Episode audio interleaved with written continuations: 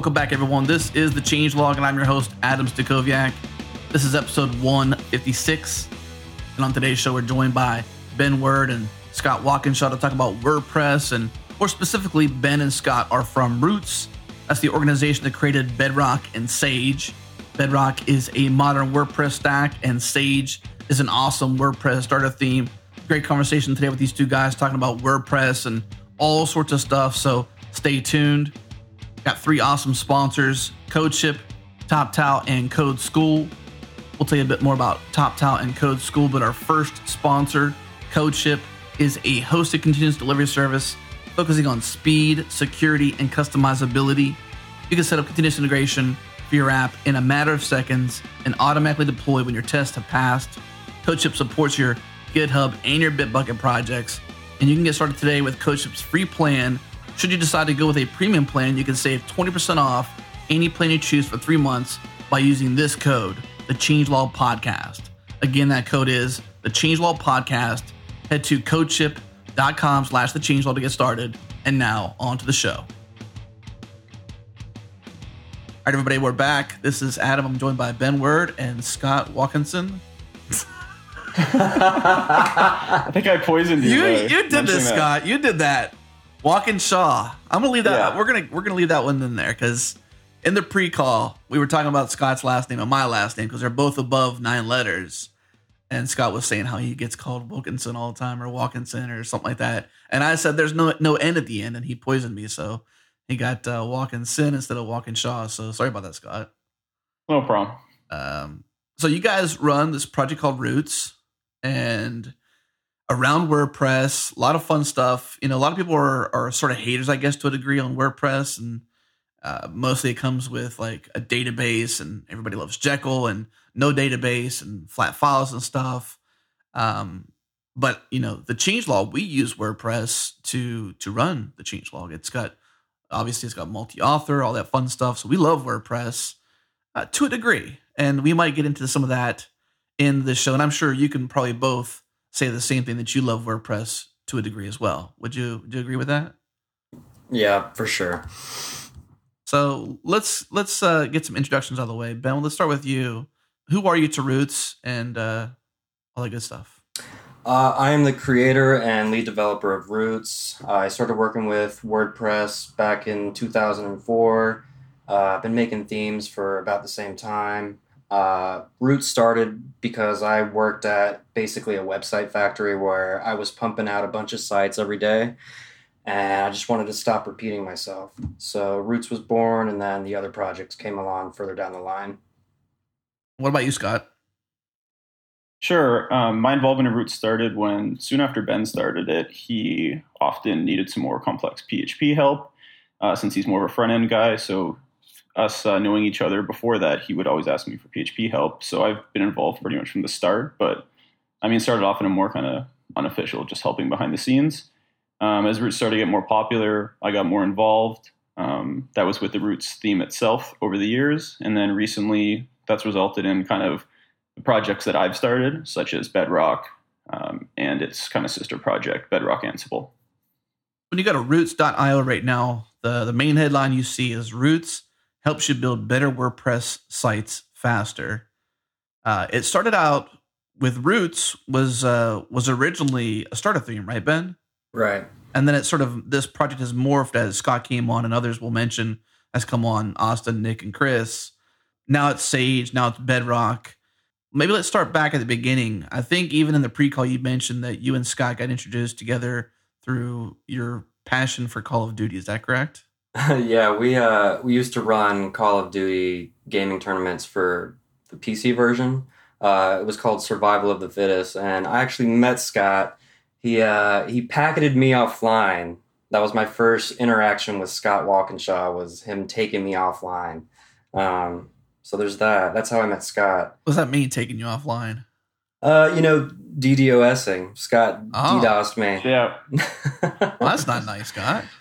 Yeah. We were young. It was back in 2003, I think. Okay. Yeah. Oh, so this is okay. This is a while ago. Okay. Yeah. So you guys have been doing some stuff together for a while. Yeah.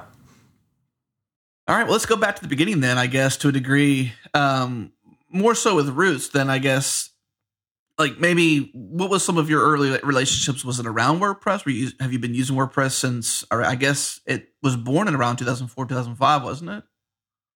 Roots wasn't really born until 2009. Well, not Roots, but WordPress. WordPress was, how old is WordPress? You know, WordPress is pretty old. I want to say that WordPress is older than 2004 for sure. I think I first started using it around 2003 late.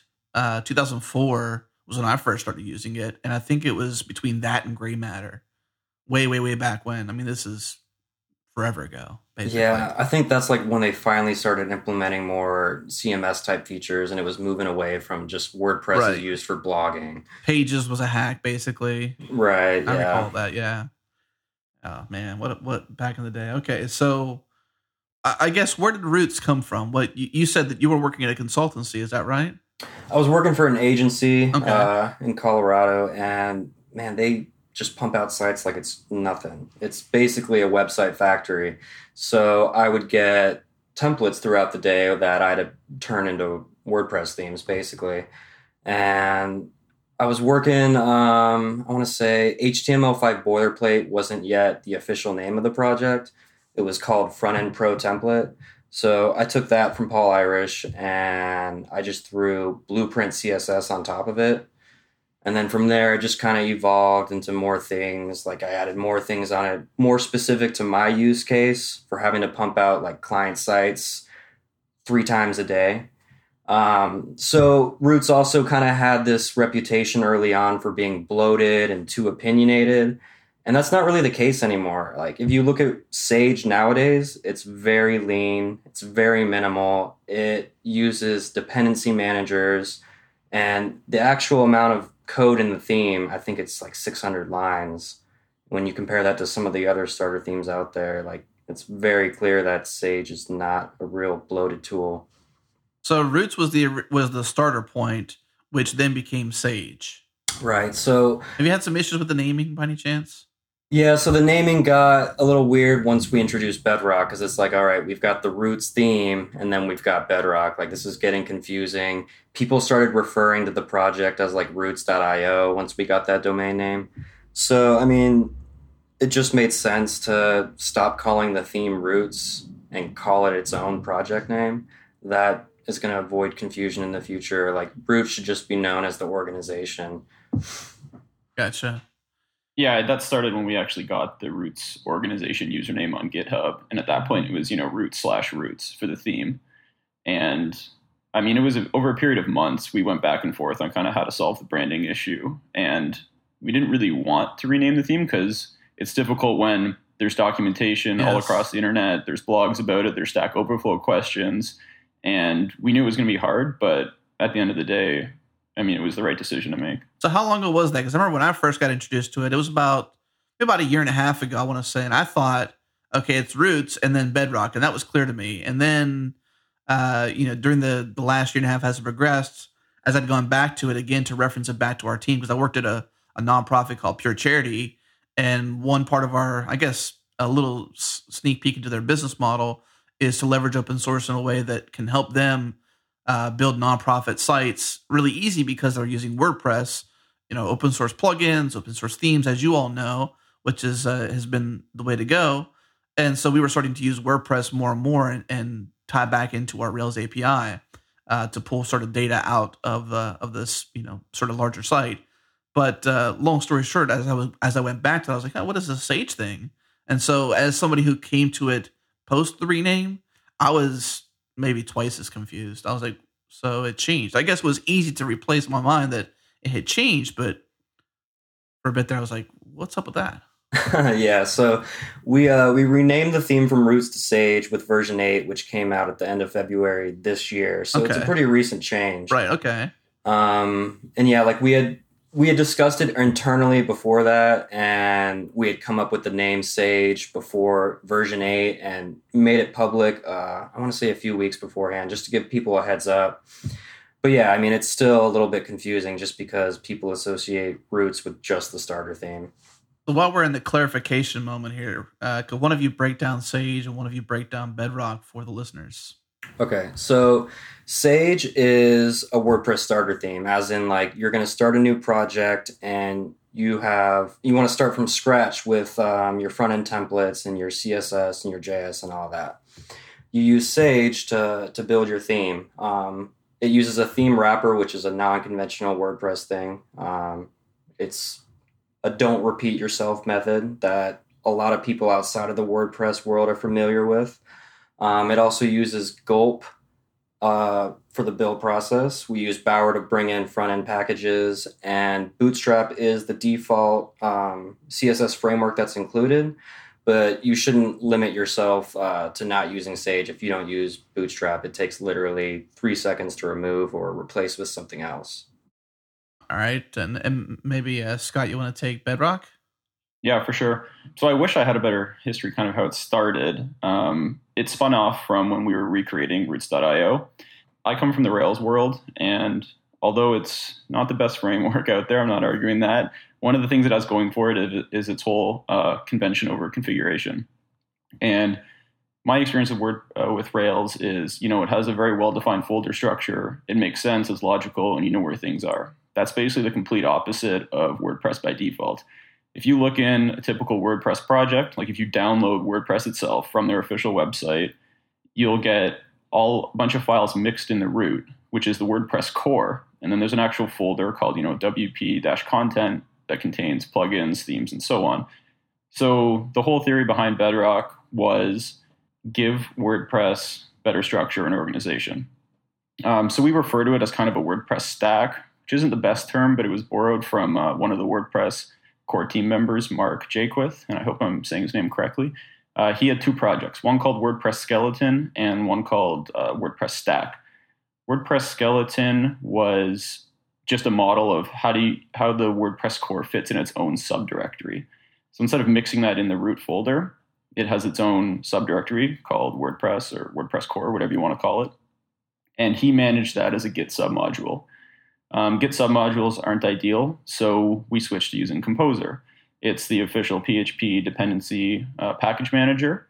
So that's the two main things about Bedrock, is it gives you a better folder structure, and it uses Composer for dependencies, and those dependencies include the WordPress core itself and any plugins that you're going to add. The folder structure, I think, maybe let's pause there on that mention, because when we're talking about Bedrock, I guess who says, I know you say it here, but who else complains about the folder structure of WordPress? Because when I use WordPress, I almost don't really care about, I guess to a degree, what WordPress itself is doing. I just sort of care about my theme. Is that the consensus with most of the people you're working with when it comes to Bedrock and the problems you're trying to solve? Yeah, well, the other thing I should have introduced with Bedrock is I kind of created it with teams in mind. If you just have your own personal blog or you're spinning off quick sites like Ben mentioned, if you're kind of working at one of those agencies that does quick things and passes them off to a client, it's not necessarily the best project to use. But if you have a longer running, more serious project where you might have multiple team members and it's going to be kind of like a CMS for your website for years to come, it's more important that you get into proper dependency management. And if you keep WordPress's default folder structure, it's really difficult to do that. And you asked, is this a known problem? Do people complain? And they definitely do. On the main WordPress documentation, there's a whole article about giving WordPress its own subdirectory. And this has been around for years and years. It's not common, it's not new. And there's projects that existed like WP Skeleton. I guess I'm just not privy to those. I don't want to. I think let's start with Bedrock then. So I got some questions initially out of there. I think sure. I'm interested in the Sage, but I think it's solving some pretty well-known problems that I think we'll dig into. But when it comes to this folder structure, can you break down, I know it's difficult without a whiteboard in front of us, but could you break down what that folder structure might be like? Can you describe it? Yeah, I think I can. So the very first thing that Bedrock does is there's a configuration, there's a folder called config. That contains the actual WordPress config files. And then there's a top-level folder called web. And so when you're setting up Apache or Nginx and you have to create your virtual site and you have to set your document root to a folder, usually you set it to just your WordPress root folder.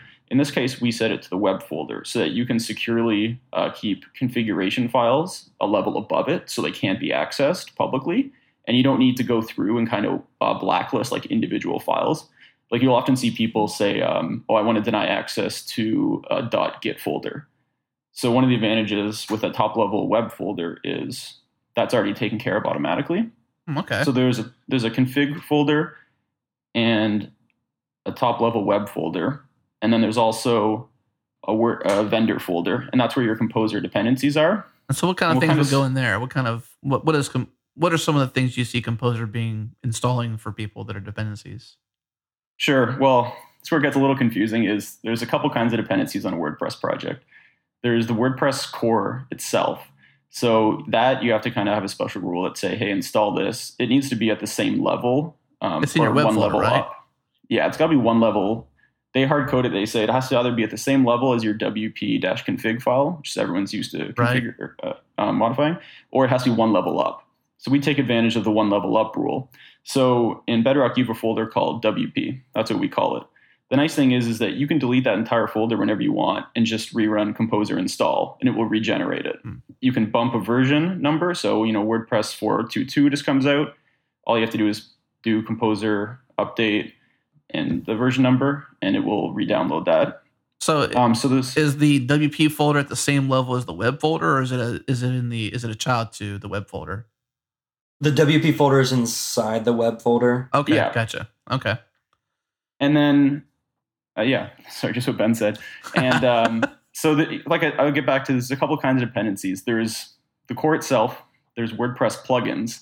And as you know, WordPress plugins have to go in your WP content folder. There's a plugins folder. There's also your must-use plugins. So there's also some special cases where if those package types are set to, WordPress plugin, we tell it install in this folder. Now, the nice thing about Composer is if, let's say you have a theme and you want to take advantage of, trying to think of a really popular PHP package off the top of my head, some other templating language. Like, I don't know if you've heard of Mustache. It's a popular templating language. Yep. In the past, if a WordPress theme wanted to use Mustache, you would have to, what we call, vendor that whole library inside your theme. So you'd have to download the whole Mustache library, embed it in your theme, and commit it to the source code, source repository. And whenever you want to update that, you need to pull in all their files and update it. With this way, you can say, hey, I've got a dependency on Mustache, and Composer will handle all of the downloading and will stick it in this vendor folder. And that every team member who kind of downloads it will have the exact same version. You can recreate stuff from scratch, and you don't have to kind of pollute your own, say, Git repository with all these third-party code. Okay, I'm feeling it now. Now I'm getting the better folder structure that you're saying there, because this is starting to make a lot more sense now. Yeah, it's a little hard to describe, just over audio. Yeah, but obviously people are encouraged to go and check it out right on our GitHub repo, and you will be able to see exactly what we're talking about. And the repo you're talking about is like a Bedrock Capistrano or? No, it's just github.com/root/bedrock. Okay, gotcha. I'm following along. So you got config, you got scripts in there, you got vendor, you got web. Yeah, and if you look in web, you'll start to see the kind of more normal WordPress folder structure that you're used to. Although one little thing that I should mention is, typically, you have that WP-content folder. We've renamed that to just app. And that might sound like, why are we doing that? It's just confusing. It's for two reasons. One, we kind of want to get across that it contains your application code. And we're trying to take WordPress on a kind of higher level as a CMS versus just, the blog. Yeah, and it more mirrors a lot of the other frameworks that exist, things like Rails and I believe even Symfony in the PHP world. It more mirrors the expectations of existing frameworks that people are used to. Yeah. So that's why we do that. Yeah, looking at this, I'm seeing the index file, in this case, WP config, because that's probably a naming convention that just you have to adopt from WordPress. Exactly. You can't just change it to config because that's not what they want.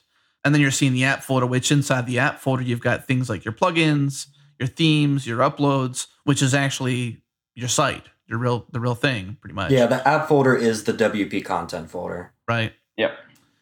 What about uploads then? I'm seeing uploads in here, and I'm wondering, that seems more like maybe it doesn't fit. I guess to a degree it does.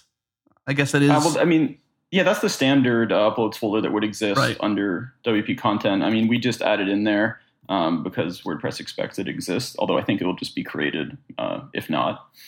So earlier, before we got started on the call, I asked you guys what would be something I can ask you. And maybe this is a good time to bring it out, because it seems like you've done so much restructuring of like vanilla WordPress. I guess one question is, how well does WordPress support setting a variable for like, here's where you find this, here's where you find that now? Because moving these things around, you've got to do that somehow. Yeah. So I'm thinking like when you do automatic installs, you know, you don't want to lose that great feature from WordPress. So when you do installations, WordPress has got to know where to put things. How difficult is that to overcome? So I'll address a few of those points. The creation of kind of Bedrock involved a lot of trial and error, like figuring out what WordPress supports, how to work around things. So it definitely took a little while to learn and figure out what it allowed, what it didn't allow.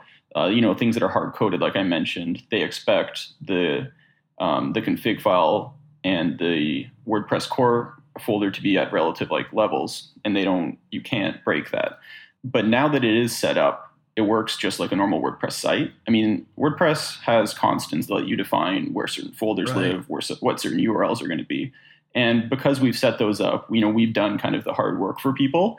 It works perfectly fine with WordPress itself. The kind of good or bad thing you could say about Bedrock is occasionally we'll get people who come over and create an issue and they say, hey, Bedrock doesn't work with this plugin or this theme. And right away, we know that's because that theme or plugin is doing something that they shouldn't be doing. And that's because they're referencing a hard-coded path or URL when they should be using the either those like constants, functions that WordPress provides to get the correct path or location to those things. Yeah, it's real obvious to tell when plugins are doing things, I guess, the wrong way. For instance, they'll try and load a core file and expect a specific path for someone's WordPress installation, not even accounting for the fact that WordPress could be installed in the subdirectory no matter what. So it's not even necessarily like an issue with Bedrock. It's just an issue with the way that someone was writing that plugin or theme. Yeah. I wonder how difficult has it been to get some of those plugins updated? Not so much you guys doing it, but, identifying that that's the issue. And then, the fact that WordPress plugins aren't hosted on GitHub, so they're not quite the GitHub flow that everybody's used to. How difficult is it to like sort of reach out to those authors and maintainers and get those updates in place?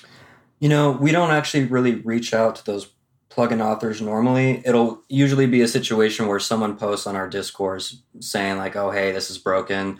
One of us will go in there and see what's happening. Like the plugin's trying to load wp-load.php directly, expecting a certain path. At that point, we just tell the user, hey, the plugin's doing it wrong. Here are some resources showing why they're doing it wrong. There's already been like core contributors that have written blog posts on the subject as to like why these things break. So it's easy to just reference those blog posts to them, and then they can go and, tell the plugin author, who will hopefully get their act together. All right. Let's talk about who Bedrock is for. Cause I'm thinking I've got a good friend who's probably listening to this. And, whenever I think about WordPress and getting even more advanced with WordPress, I always think about this fella. Hi, Ben. It's not the Ben Word on the call. It's the other Ben that's my friend. But I know he listens. He's going to listen to the show because why wouldn't he? But he's who I think about when I think about WordPress and getting more advanced with it. Like, who is going to use Bedrock? Is it somebody who's familiar with the command line? Like, what kind of developer is going to care about Bedrock and what it does for WordPress? It definitely caters to a more advanced WordPress developer. One of the things about Bedrock right off the bat is that it's a little harder to get set up on shared hosting, for example. If you're not using Composer or Bedrock, in my opinion, there's not much reason in using Bedrock. You can just use a normal WordPress subdirectory install or just a normal WordPress install. So right off the bat, that kind of limits people. It almost acts like a filter. So Composer, if you're not using Composer, you don't want to use Bedrock? Is that what you said? Yeah, I mean, okay. That's the primary reason for kind of Bedrock existing. If you don't want like the dependency management, then, you can still get some of the advantages of the better folder structure, in my opinion, but you can use other projects. What about projects? The deployment process?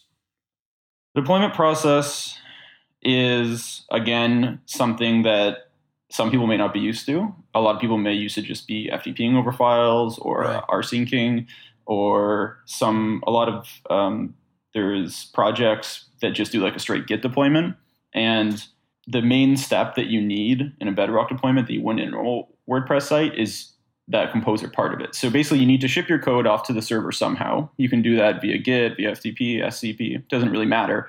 But the main part is that you need to run Composer install after that to get those newest dependencies and packages and WordPress core and plugins. So talking about, we got there by asking the question, which is, who is this for? So it seems like somebody who's, and you know, to your credit, Scott, you came from a Rails world where, you know, you've got Capistrano, which you're using here, and Capistrano is still a Ruby project, but it's usable by anything, you know, as long as you can run Ruby locally or on your server. So that's not a problem. But as a Rails developer, you're probably more fluent with those types of ways, whereas those who live in the WordPress world aren't that privy to, you know, like command line deployments like Heroku might offer or things like that. So I'm wondering how big of a hurdle that is to get over. Like, what's the adoption of Bedrock? I guess your deeper developers are probably like, yes, this is awesome. But even those who you might consider advanced WordPress users are still not quite command line users. Yeah. Well, just quickly going back to kind of who uses it.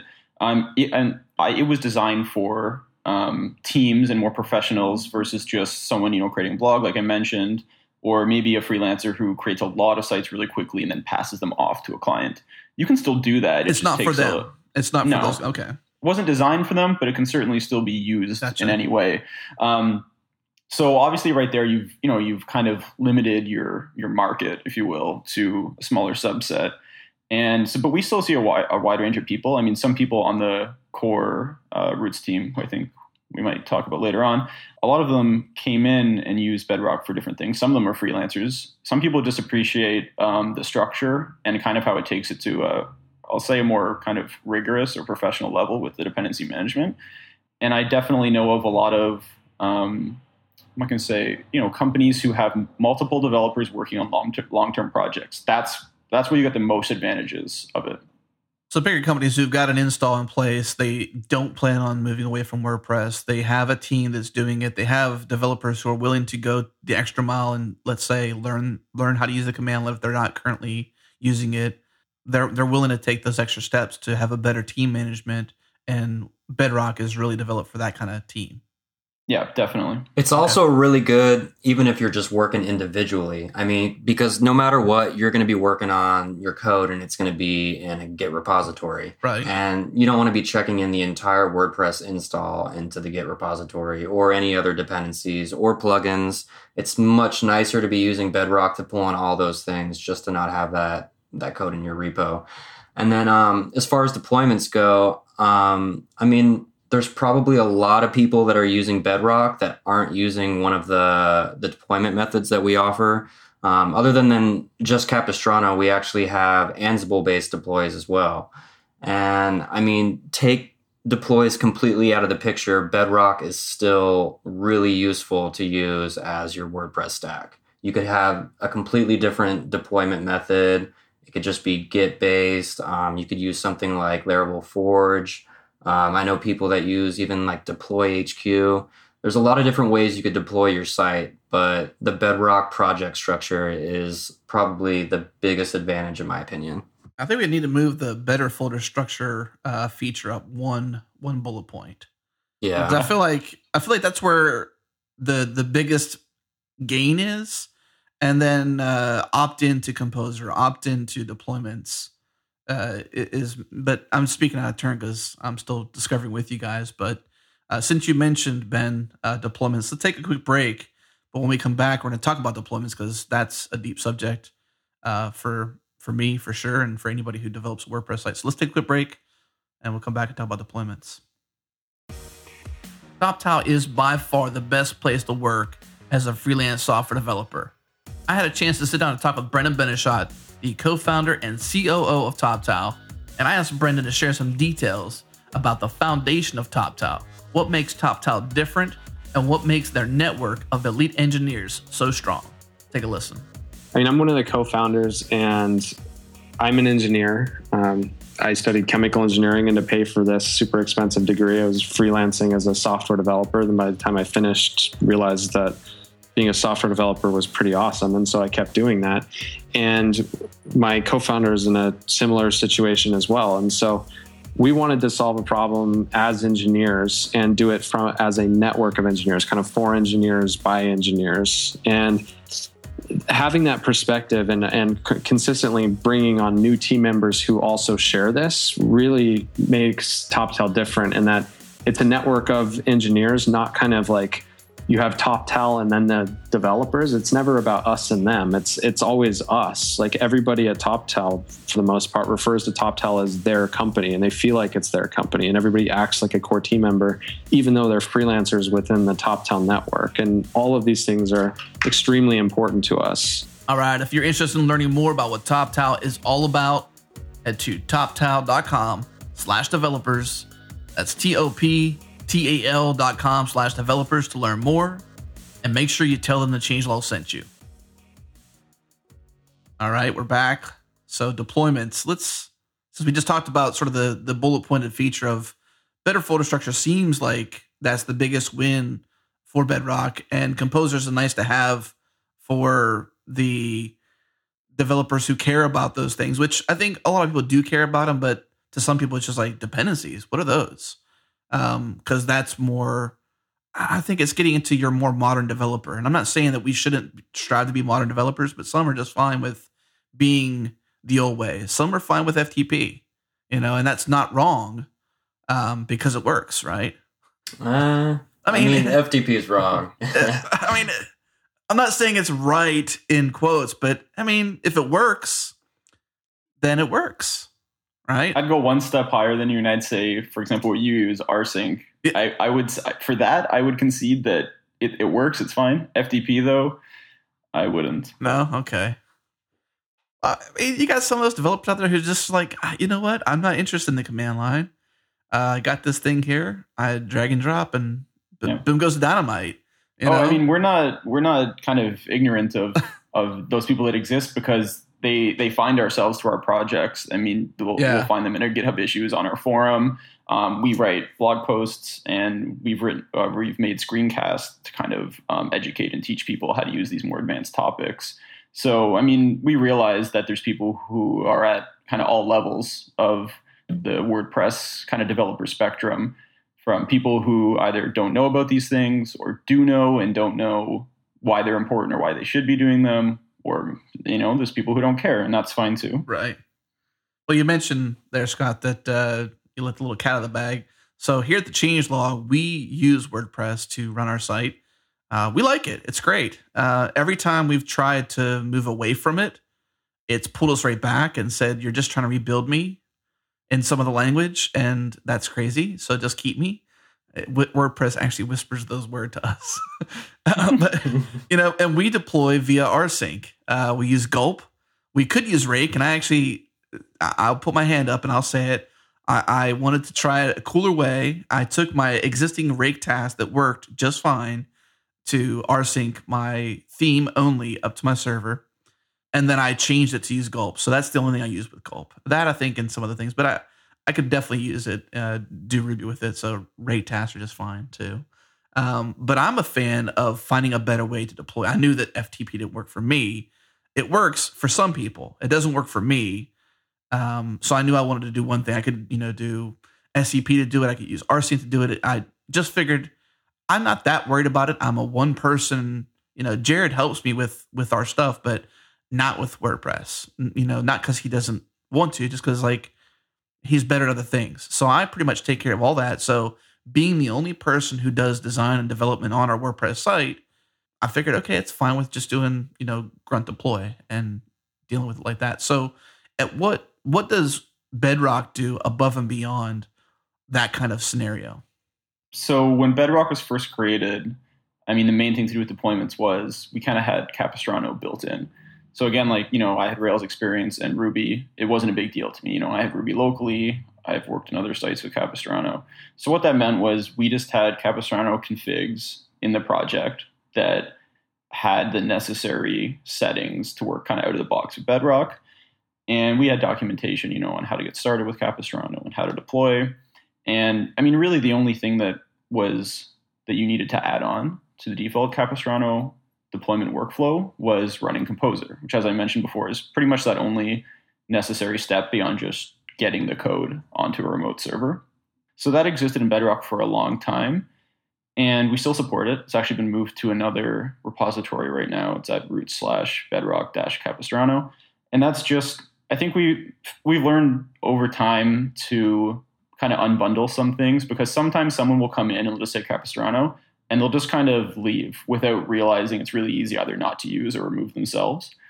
Most of the projects that we create, we say they're like delete key friendly. If you don't want something, just remove it. But so now Capistrano is in a different project, but still supported, still works. And we kind of have an accompanying project to Bedrock, which is a set of Ansible playbooks. Ansible is just server configuration management. If you've ever heard of Chef, Puppet, Salt, Ansible is just like that, but different. I'm sure folks are familiar with it to a degree, but we haven't really talked about Ansible really much on the show yet. Yeah, if we want to get into that, we can. But just very briefly, we kind of have a better integrated, more official way of not only provisioning and setting up servers for Bedrock, but also deploying. So those are kind of our two official methods. And we haven't necessarily documented how to use other deployment tools. Ben mentioned a couple like Deploy HQ and Laravel Forge. But really, any of those tools usually let you kind of hook into their deployment workflow and specify manual commands to be run. So if you just kind of specify, you know, run Composer install, most deployment methods will work fine. Well, I'm very interested in the Ansible setup. I'm interested in how Vagrant plays into this. I use Vagrant quite a bit for development reasons and stuff like that. Where do we begin with going down that road with actually using Ansible or using, because Capistrano's deployment, Ansible sort of a little bit of both, and then Vagrant's sort of like localized version of it. Those out there who are tried and true WordPress developers probably know MAMP, should know MAMP. If you don't know MAMP, that's a sad thing. But maybe it's a better thing now that you've listened to this show because you won't use MAMP anymore. Hopefully, yeah, don't right? do that. Hopefully, don't do that. Right? So, I mean, that's the interest for me is with Vagrant when it comes to WordPress is I don't want to mess with my system. You know, I'm okay with it with the ways I can do it with like Ruby and using RVM and things like that because there's necessary tools. But I think that the WordPress and PHP ecosystem that I'm aware of isn't quite mature like those other versions are, and it's easier to do it in a Ansible created Vagrant, Ubuntu 14.04 machine that I could just spin up, destroy. And so walk us through the process of Vagrant and Ansible and maybe even how deployments work at some point with Capistrano. Sure. Okay. So I'll start with Vagrant. I think out of kind of any tool that we use in the Roots organization, Vagrant might be the most well-known. Most kind of communities have really picked it up, which is great. So Vagrant is a project to help create development virtual machines on your computer. So like you said, is you really want to avoid messing with your local system. One, because you might have incompatible versions, you might have different software that you're running on your production server. It's a little harder to modify versions and get the proper ones you want. Like Mac OS X comes with whatever default version at the time of things like PHP and Ruby and Python. And those might be different versions than you need. Yeah, they don't worry about keeping them updated either. And they're not going to concern themselves with what version it is because they're not trying to be a development server. They're trying to just deliver an operating system to you. Yeah, so like you said, Vagrant creates a local virtual machine running on your machine. So you can do whatever you want in there, and it's not going to interfere with your system. So that's kind of the first step. And most people, when they get into Vagrant, they use it just for creating kind of a bare Ubuntu server. Right. And then they'll go in manually and, run apt-get install Nginx or whatever software you need, MySQL. So what we've done is created a set of Ansible playbooks. So when you type Vagrant up, it automatically runs all these Ansible playbooks, and it will give you a machine with all the software you need to run a WordPress site, which is a little specific to Bedrock, but it will work with, any standard WordPress site as well. And the benefit of the Bedrock Ansible project is that the exact same playbooks that you use to create your development virtual machine, you use to create your remote staging, and production servers. So it's one thing that we try to promote is parity between your environments, as we call them, so that you know that if you're developing locally in development, you know with much higher confidence that if you push that code to staging and then to production, that it's going to work because there's no mismatch between either types of software or versions of software, or even things like you might need caching and test out memcache, for example, which most people wouldn't have running MAMP locally. Yeah, we got to get rid of the MAMP. MAMP's agreed. Okay. It's just, it's what you said. It's not parity for your local environment. It comes back to the reasons why Bedrock exists, period, was to reduce the things you were redoing every time, like even hopping into a Vagrant machine and, you know, running apt-get every single time. It's not a dry process. So if you can reuse that process and match your development machine to your production machine, then it's a lot easier to test bugs and things like that. And that comes from, I'm assuming it comes from your Ruby roots. Yeah, definitely. I mean, no pun intended, of course, since you're Ruby. You like that, didn't you? I think that's kind of the biggest thing about Bedrock and our Ansible project is we try and take the best practices that a lot of other communities are were a little earlier to develop. And I mean, the PHP world, and more specifically WordPress, is getting better finally of kind of looking out and seeing what other, languages, frameworks, or communities, what tools and what best practices they're using and trying to integrate them back. I would say it's really slow and it's finally getting a little better. And so that's all we try to do. Like I'm not claiming that we've invented things from scratch. I mean, I take a lot of stuff from Rails. Like I said, I took a lot of ideas. It's the best way to do Mark. It. Yeah. I mean, it's the best way to do it. We were using Chef before we were using Ansible, actually. Yeah. I like, I'm, a Rubyist in my heart. So I like Chef. And those who are DevOps, super DevOps people, they love Chef and they love Ansible. And they may have a case where they prefer Chef over Ansible, but those are different kind of people than I am. And to me, when I look at Ansible, I'm like, this is a lot easier. It takes a little bit more learning, but it's a lot easier to read it. And it's a lot easier to me to just work around with Ansible. So I like it a lot, personally. That's actually my favorite part is how easy it is to work with. You might be familiar with a tool or a project called VVV. It uses Vagrant to create, a WordPress development environment.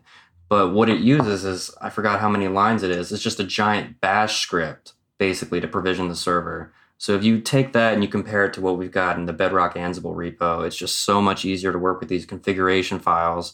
And not to mention, you've got all these third-party packages through Ansible Galaxy that you can also take advantage of as well. Yeah, that's true. Varying vagrants. We'll link out to that in the show notes because it's a long one. I'm not going to spell that URL on GitHub, but VVV is its project name. And I used that at one point. That was neat. Okay, that got me into a better development environment, but it helped me scratch the itch that I already had, which was I don't like what I'm doing currently.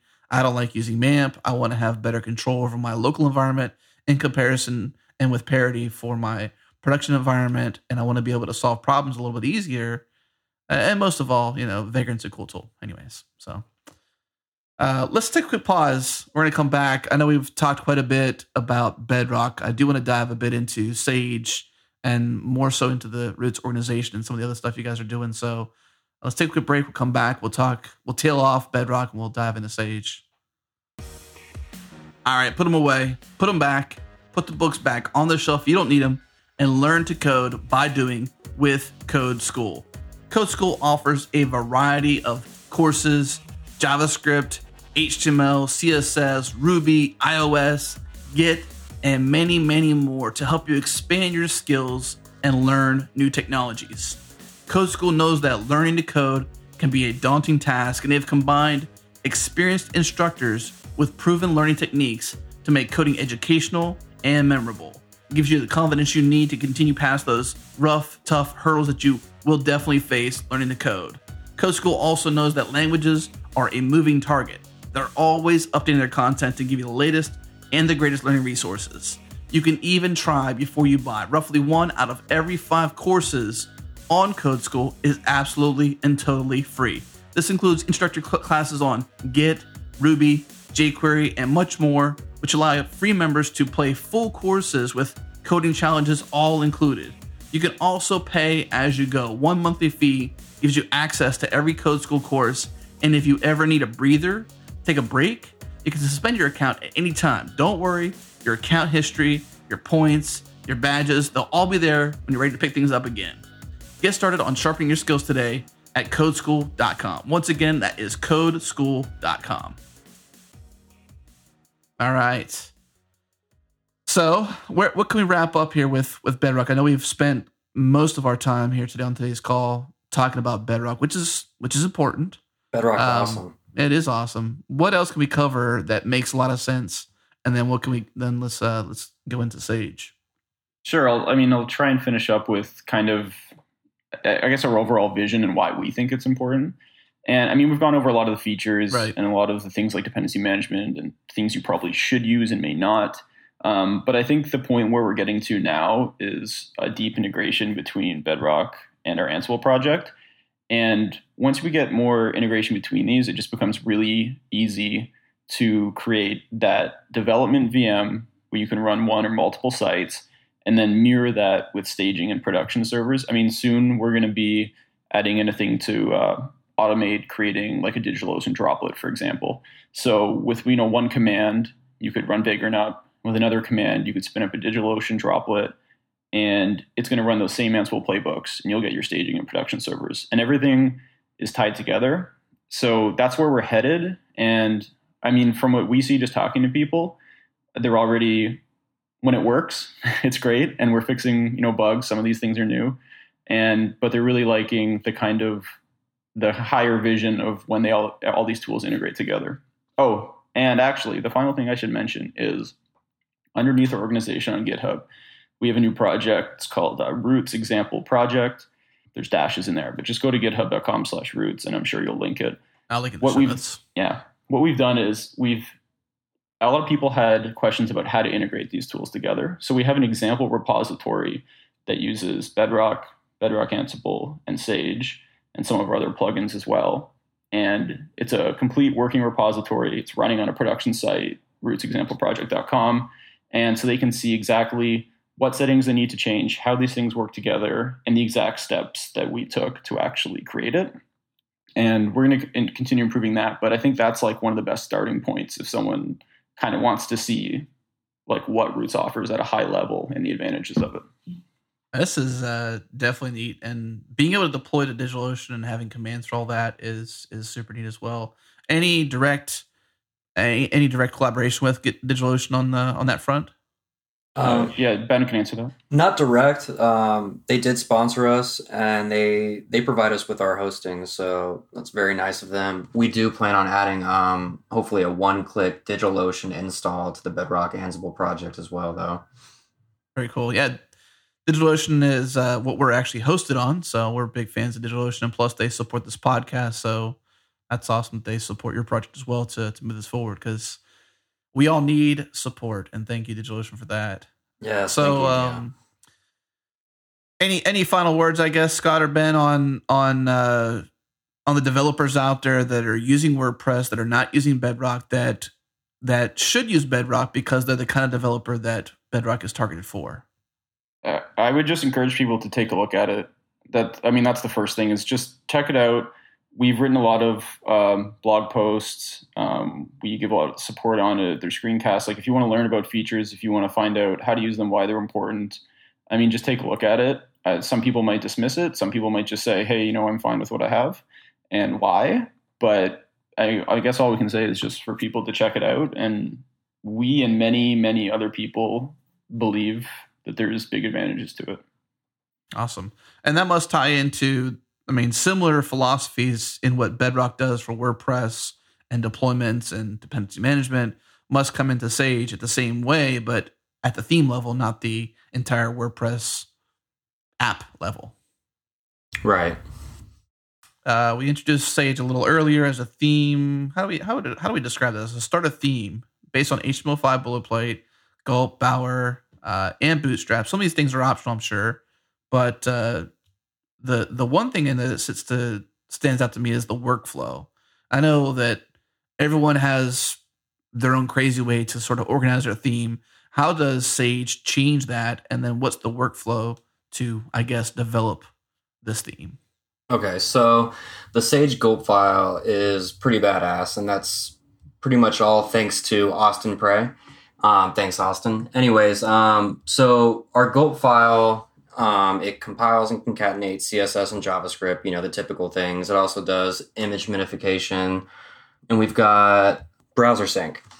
So basically, when you have Sage installed on your machine and you're running Gulp Watch, you've got a browser sync session that launches, and you load up the assets directory and you start choosing what you want to do, whether that's writing style sheets or writing JavaScript or even actually bringing in third-party CSS or JS from Bower. So if you were to be developing your theme, you could add a Bower package, and it's automatically going to add that to the theme JavaScript. And in your browser sync session, it's going to automatically reload that. So for instance, if you're working on a new WordPress theme and you wanted to add responsive videos, you would just do Bower install FitVids, and before you know it, your browser sync session is working with FitVids. In addition to the things you mentioned there, something unusual to those who are developing themes for WordPress is this theme wrapper. And you mentioned before, Ben, that it was unconventional to WordPress. Can you talk about that a little bit and what kind of hurdles you've had to deal with and what kind of gains you've had to, embrace because of it? So if you bring up the Sage code base, there's a file that we have called base.php. And what this is, it's the base wrapper file for a WordPress theme. If you look at a normal WordPress theme and you bring up the individual template files, such as like index.php, page, and single, etc., every single one of those templates is going to be individually calling the HTML doc type, your HTML head, as well as the footer and all the different separate parts of your WordPress theme. So what the wrapper's doing is it's giving you one place to put your base markup, and then it's including individual templates from there. So instead of having your markup scattered across maybe a dozen different template files, the base markup is controlled from one place. It encourages basically the separation of application logic from the templates. You don't want to have templates with conditional statements. You just want to have different partials that you include to keep things lean. I've done something similar in ours. I think if I'm going from memory, I don't have the project in front of me. I can pull it open though while I'm sitting here talking about it though. I think I did something a little similar to this. I have kind of and by no means am I trying to compete with Sage, but I know I have a loop.php file, which has a while have posts call in it and an end while, and it does things like give me all my different sort of, in the Rails world, parcels for the different post formats and things like that. That's what I'm doing. So how difficult is it to sort of retrain somebody doing things like I'm doing to embrace what's happening, I guess, in Sage with this kind of main wrapper? It's really not that hard. The number one thing to keep in mind is that nothing changes as far as the WordPress template hierarchy goes. For some reason, people get confused as far as that goes, and they seem to think that things are different. But extending page templates works the exact same way. I haven't really heard of too much hassle with the wrapper lately. I know at first when we implemented it, there was a lot of people, pushing back, saying, whoa, this is weird. This isn't the WordPress way of doing things. It made them a little bit uncomfortable. And then sure enough, all these people that were hesitant to adopt the theme wrapper, they then came back and said, oh, well, this makes sense. Why am I not going to implement something like this? So we actually have Austin Prey, I mentioned. He's on the Roots team. He did not come from the WordPress world. Right. And his first experience with WordPress theming was actually using Sage. And to him, everything made sense as far as the WordPress theme wrapper went. And then he went to go work on another project that was a non-Sage theme. And he was confused as to how the template files were working and why they were duplicating code across all the template files. And to him, it was just like, well, that's weird. The wrapper makes sense because he doesn't come from WordPress. He came from outside of WordPress land where that's the normal way of doing things. So if you look at a normal WordPress theme and you bring up one of your templates, you're doing get header to get the page header. But inside there, you're also calling your main content area and defining the markup for that as well. And that's just not something right. that needs to be in those template files, since that's going to be the same across the entire site.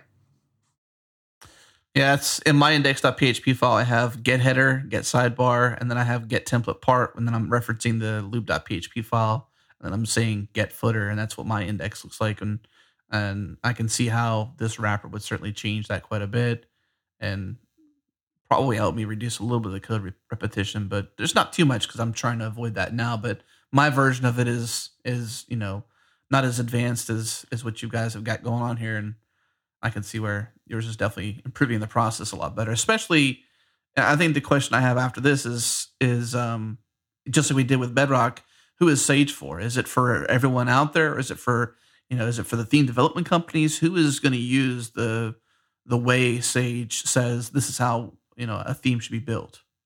Well, that's a good question. I wouldn't say that Sage is for everybody. And we actually have a blog post that says Sage should not be your first WordPress theme. Okay. You know, it's nice for some people. Like a lot of people have told us that they've learned so much because of Sage. Like we introduced them to tools such as Gulp and Bower, right. Things that these people have never used before. But at the same time, like if you wanted to build a theme for WordPress.org, we actually don't follow WordPress coding standards. We also don't include some of the things that they require in those themes. I mean, that said, there are still themes in the WordPress theme repository that are built with Sage. It's more for, in my opinion, people doing client work or working on their own projects or building an app. It's not necessarily meant for widespread theme distribution. And that's because of the Gulp build process for the most part. I mean, you could package up your theme with the dist folder that's got all of the built assets, but I mean, that's not what we recommend in the first place. We are all about keeping those sorts of files outside of your Git repository. So, I mean, Sage is definitely not for everybody. I mean, if you're just building a theme to sell it on something like ThemeForest, Sage might work for you, but the front end side of things is probably not going to work. You're probably not going to want to include a Gulp file to offer to someone that's going to be installing this WordPress theme on their marketing website, and they don't have any idea what CSS or JS is. So I definitely say that Sage is targeted more towards developers and also developers that are interested in, you know, these tools. This is really for those. Sorry, go ahead. For the listeners, we're still dealing with some roboticness from Skype, so that's why you might hear us lately talk together. But yeah, I'm with you that this is more for teams that are or the someone who's really like managing their own site, that wants to craftfully take care of their own site versus doing these antiquated ways. They're using more modern ways to manage their own theme. Could be an in-house marketing agency or marketing team for a larger company. I know my wife and Ben, the guy I mentioned earlier, worked at a company like that where they essentially have a WordPress install and they don't plan to move away from it. It's their marketing funnel, so they're putting a lot of people to it, so it's really important. And they want to modernize and really craftfully take care of this WordPress install. And it seems like it's for people like that, not so much those who are developing themes and selling them, which is great too, because, I mean, that's a whole different market, but you're trying to put better tools in developers' hands to take care of their stuff. And the stuff is a WordPress install and a theme install to that WordPress install. Right. Well, cool. In addition to this, I'm sure we could probably go on a bit more, but we're running out of time. In addition to this, you've got Roots, the organization itself. You've got Screencast. Talk a little bit about the organization, because you've got these two larger pieces to the project. You got Soil, which we haven't really talked about, which maybe you could touch on a little bit. But you've got Screencaster doing some of those. I think they're all paid, if I recall correctly, paid screencasts that you can learn how to use Gulp and Bower for theme development, Capistrano for WordPress deployment, and Composer for dependency management.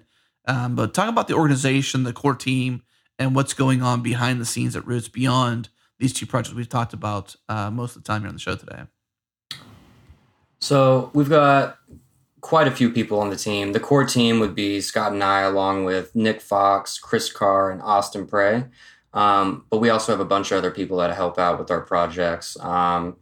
There is Michael from Florida. We got Phil. We've got Julian, Kaylin, Nathaniel, and Craig. And all these guys help out on a daily basis, whether it's on the forum or contributing code or just talking about WordPress and making things better. Just internally and the direction of where we're going to go with our own projects. One of the things that Craig on the team said a few weeks ago, let me find it. He said, I think we're all on the same page when it comes to WordPress. WordPress is a lemon, but the industry likes WordPress, so let's make lemonade. That's basically the Roots organization right there. Yeah, it shouldn't be like that, though. You know, it really shouldn't be, but that's... I'm with you. Like I said, with the Changelog, we rebuilt ourselves from Tumblr to WordPress, and every time we've tried to do something alternative to WordPress, like we could build our own Ruby CMS, and it would be ours, and we can open source it potentially, or we can use something that's already out there that's open source. We could use Jekyll, we can use several other things, but there's things that come with WordPress that don't come with other software that you can use. Plus, WordPress is open source. We'll talk a bit about here in a second. I'll give you guys a chance to talk about your most favorite thing to talk about, which is how WordPress, contributing to WordPress is broken. So we'll talk a bit about that. But, you know, for us, every time we try to do something different than WordPress, we always were just trying to recreate what it does. And I feel like what you are trying to do with Roots and what you're trying to do with the organization Roots and then Bedrock and Sage so far is improve upon this lemon. You know, make it a better lemon, you know, or put a little sweetener in that lemon if we're talking about some puns here or something like that. You know, something to make it a bit brighter environment to work in, because those who come from the Ruby world or other more modern deployment process worlds, you know, you come to WordPress and you're like, this is horrible. Not that WordPress is bad. It's the workflows that don't help the teams be better and more efficient. Right. And I think that's really what you're trying to solve is being better and more efficient with WordPress. And, you know, the fact that it's in PHP doesn't matter to me. I think PHP is a great language to a degree. Some favor other languages, but I'm fine with it.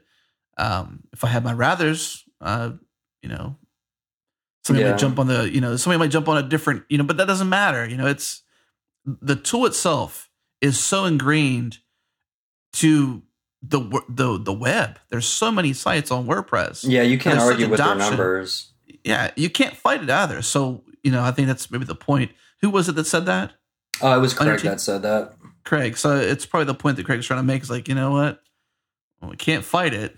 You know, there you go. Yeah. So, and sorry, just to underscore that, I believe even the newest numbers that someone on LoopConf, the WordPress conference just mentioned again, was that it powers 23% of the web. Yeah. Now, I mean, who knows how accurate that number is, but we all know it's a lot. I bet you it's accurate.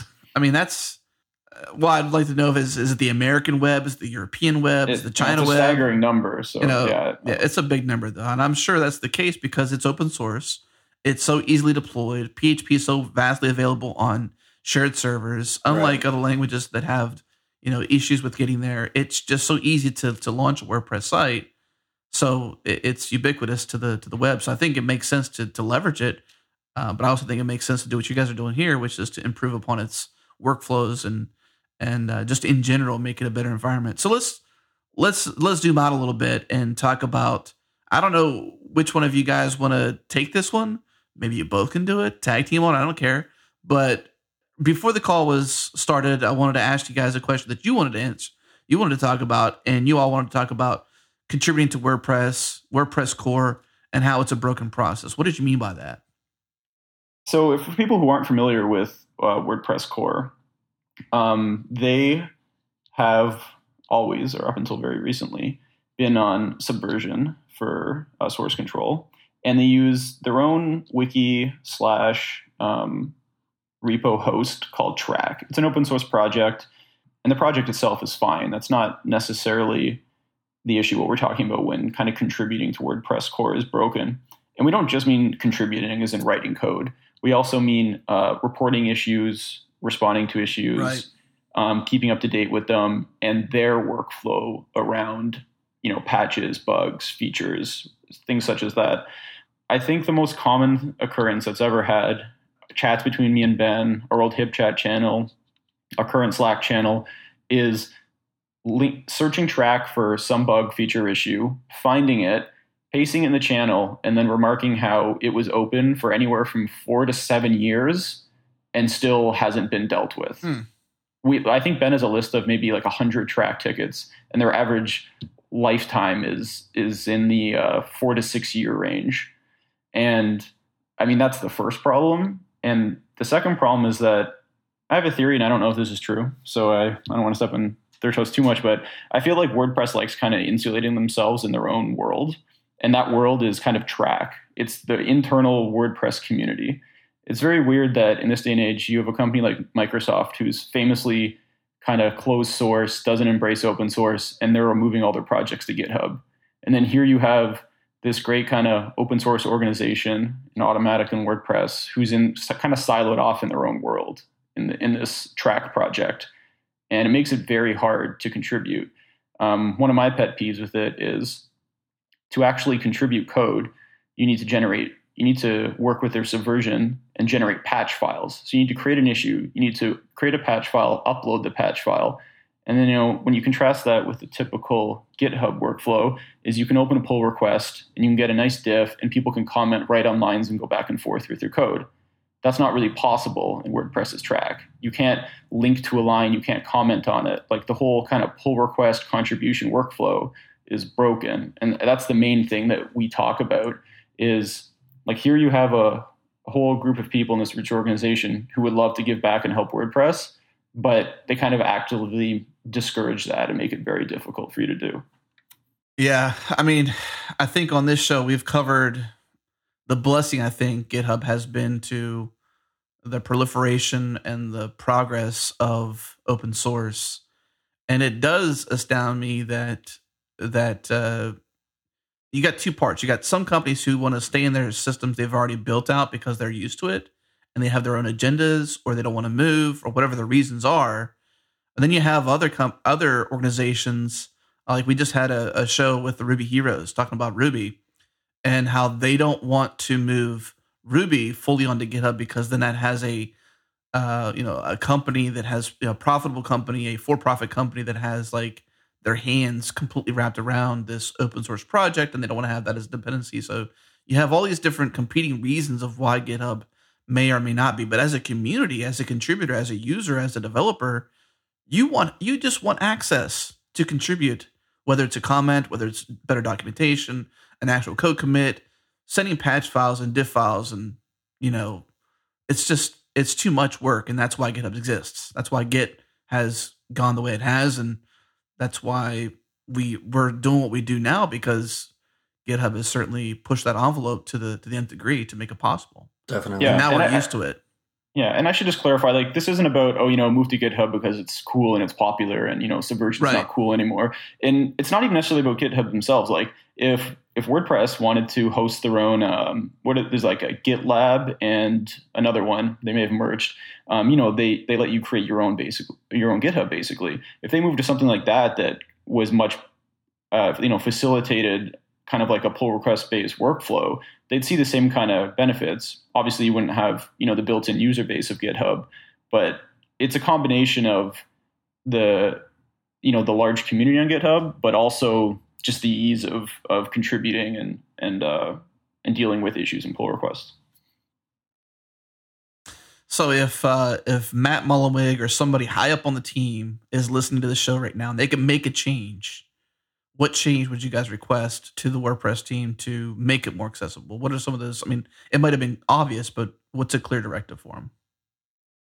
Well, I mean, in my opinion, the easiest or most direct move would you move your project on to GitHub and, you know, kind of embrace that pull request based workflow.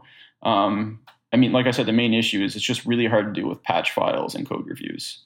And as someone who may have wanted to contribute patches, I have not done that simply because, and you're talking about someone who's been on GitHub for years, has contributed to, I can't even count the number of open source projects. And this is me who doesn't even want to, you know, help out with WordPress. So I can't imagine what it's like for others as well. And I think the result of that is you get a very kind of insulated WordPress community of the same people. Yeah. Yeah, I feel your pain. So anybody out there who has some pull to that team and can, you know, clue them into this show, tell them to come and listen to what Ben and Scott and the rest of our team have been doing their Roots. Certainly enjoyed the conversation around Bedrock. Certainly enjoyed the conversation around Sage. Definitely want to encourage you guys to keep moving forward and adopting new members to your team. What's a call to action for Roots and Sage? Or I guess, sorry, Bedrock. See, I'm stuck again with the branding and the naming for Bedrock and Sage and the Roots organization, what you guys have going on there. What's the call to action for the community? How can people step in and help you move the initiative forward that you have going? I mean, really at this point, there's not too much that needs to change on like the Sage theme itself. We're moving to a yeoman generator. So, I mean, it would be great if people would like to fork Sage and replace Bootstrap with their own front end framework. I mean, that's going to make things like the yeoman generator a lot easier for us. And then our Bedrock Ansible project, we're trying to get a 1.0 out for that. So the more people that use it and test it and give us feedback on that, the better it is for us to improve it. Yeah, and I was just going to mirror the last part and just say that more than anything, we like to hear about people using it and their feedback. And I think one of the bad things about kind of the open source world is that you tend to hear about, you know, the bugs and the things that don't work, and then the people who it's working great for don't speak up. And I mean, they're both equally valuable. It's great to get bug reports, to get improvements and suggestions and things that don't work, but it's equally good to get, you know, that opposite message of, hey, this is working great and these are the specific things we like. And especially getting into, yeah, the Ansible side of things is just, we need more people using it and we need more people reporting back either things that don't work or things that they like. Good deal. Well, Ben, Scott, thank you so much for joining us today. But for those who are listening, thank you so much for tuning in. All the links we talked about will be in the show notes, so check out the episode show page for that. This episode is, I believe it's 156, so go to changelog.com/156 to get all the links. Definitely want to thank our sponsor for supporting the show. DigitalOcean was mentioned. Not sure if there'll be a sponsor for this show or not because I do those.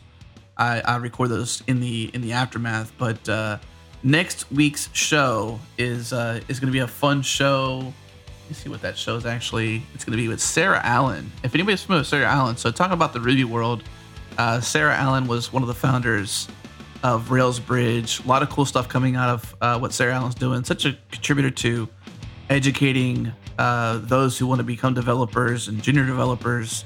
There's a lot of passion from Sarah. We're excited to have her on the show finally. With that, fellas, let's say goodbye and call this show done. Awesome. Thanks a lot for having us, Adam. Yeah, thanks. It was great to be on. It was great having you guys on. All right. Thanks, guys. Bye. Bye.